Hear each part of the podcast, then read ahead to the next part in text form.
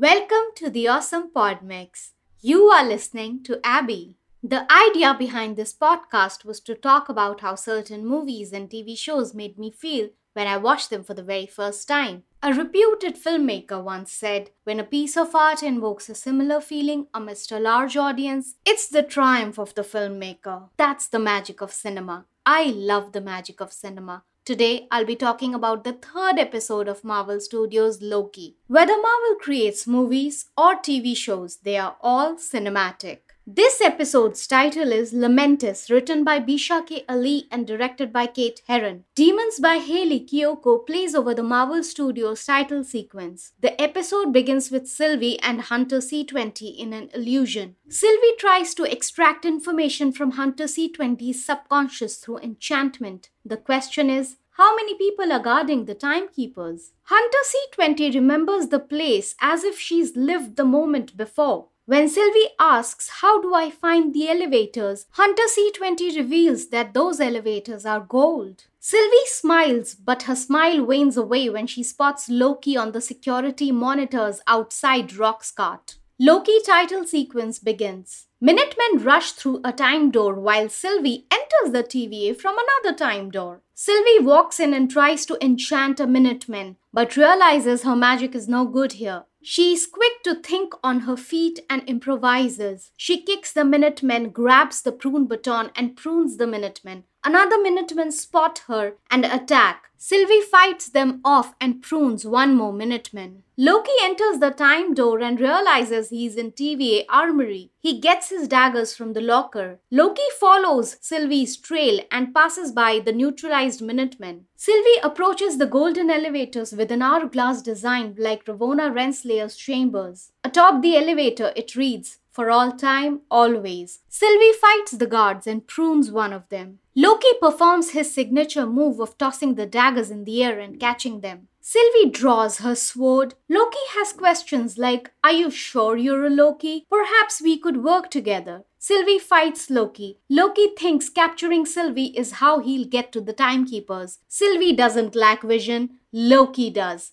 How can he be so naive? Renslayer arrives at the scene and breaks their fight. Sylvie uses Ravona's distraction and gets the upper hand on Loki and now holds a sword at Loki's neck. Ravona doesn't care two hoots about whether Loki lives or dies. Loki steals the tempad from Sylvie and the time door portal drops them in another apocalypse. Sylvie and Loki try to get their hands on the tempad. Sylvie finally manages to grab it out of Loki's hand, but realizes that the tempad is out of juice. Sylvie tries to stab Loki with a sword, but Loki uses his magic to disappear. He appears behind Sylvie and pushes her to the ground. He picks up the tempad. Sylvie wants the tempad back because our Loki doesn't even know how to recharge it. Loki reminds Sylvie that she's not the only tech savvy Loki. Sylvie hates being called a Loki. Loki makes the tempad disappear and threatens to do the same to Sylvie. Their fight comes to a halt when something literally crash lands between them. It feels as if sparks are about to fly. Sylvie asks where did Loki bring them? We see it's Lamentis 1 in 2077. It's a moon that a planet is about to crash into and destroy. Of all the apocalypses saved on the Tempad, this is the worst. Both Sylvie and Loki make their way avoiding the debris from the planet crashing into the moon's surface.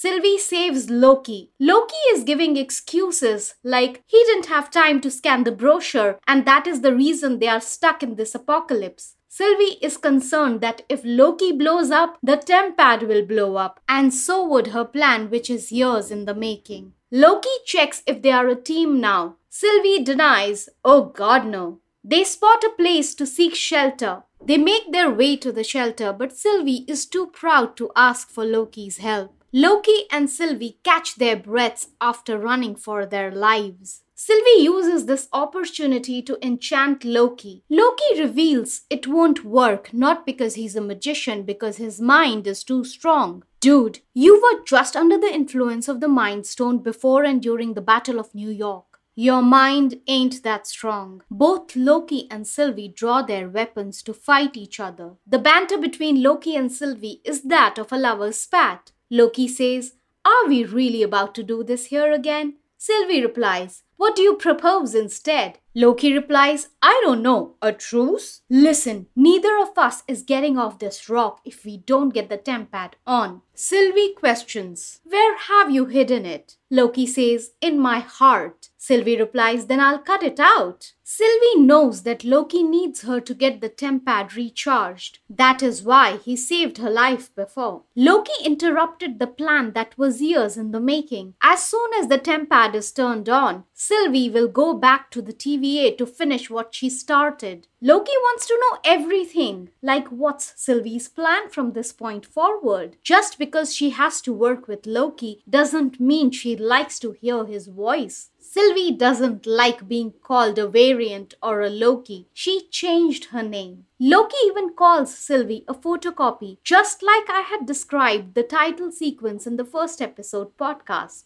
Sylvie finally asks Loki, What makes a Loki Loki? Loki replies, Independence, authority, and style. Sylvie sarcastically comments, Which is why you agreed to work for the TVA. Loki believes he's a consultant for the TVA. Loki would have never created a power vacuum at the TVA and walked away like Sylvie did. Sylvie and Loki barely have 12 hours to witness total annihilation of Lamentis 1. They'll need a massive power source to charge the Tempad. After getting blasted off by an old lady, Loki and Sylvie inquire about getting to the Ark, which would have a massive power source for recharging their Tempad. They need to get to the train at the edge of the town, but they'll never get a ticket. Sylvie and Loki reach the train station. Loki disguises himself as one of the guards to sneak Sylvie and himself onto the train. Sylvie enchants the guard to let her and Loki onto the train. Loki can't sit backwards on a train, and Sylvie can't sit with her back to a door. There must be a story behind that. When Sylvie mentions someone taught her decent enough magic, Loki assumes it were her mother. Loki describes Frigga, his mother, as good and purely decent. Sylvie asks if he's sure she was his mother because she sounds completely opposite of who he is. Loki reveals that he's adopted. Sylvie knew that information when she was a child. She barely remembers her mother, just blips of a dream at this point. No one taught me magic, just like Wanda. Sylvie learnt magic all by herself. Loki is curious to know how, but he's not willing to be enchanted. They discuss the old woman who was waiting to die. Sylvie thinks the old woman was in love. Loki thinks she hated her partner. Sylvie says maybe love is hate. Sylvie and Loki discuss love. They check with each other if any of their respective partners will be waiting for them when all of this is over. Sylvie says, Love is mischief then. Loki says, Love is. Loki needs some time to think. After a while, Loki gets drunk and he sports his variant analyst uniform and sings an Asgardian song. The English lines to which are When she sings, she sings, come home. When she sings, she sings, come home. Tom Hiddleston sings like an angel. Loki smashes his martini glass and asks for another, just like Thor did in the first movie. Sylvie is concerned because she noticed some people looking at Loki suspiciously. Loki now has thought of the answer. He's totally mesmerized by Sylvie and the alcohol that he's had. Loki says, Love is a dagger. It's a weapon to be wielded far away or up close. You can see yourself in it. It's beautiful until it makes you bleed. But ultimately, when you reach for it, Sylvie completes his sentence. It isn't real. Love is an imaginary dagger. Beautifully written dialogue by Bisha K. Ali. It beautifully surmises the character of Loki and his interpretation of love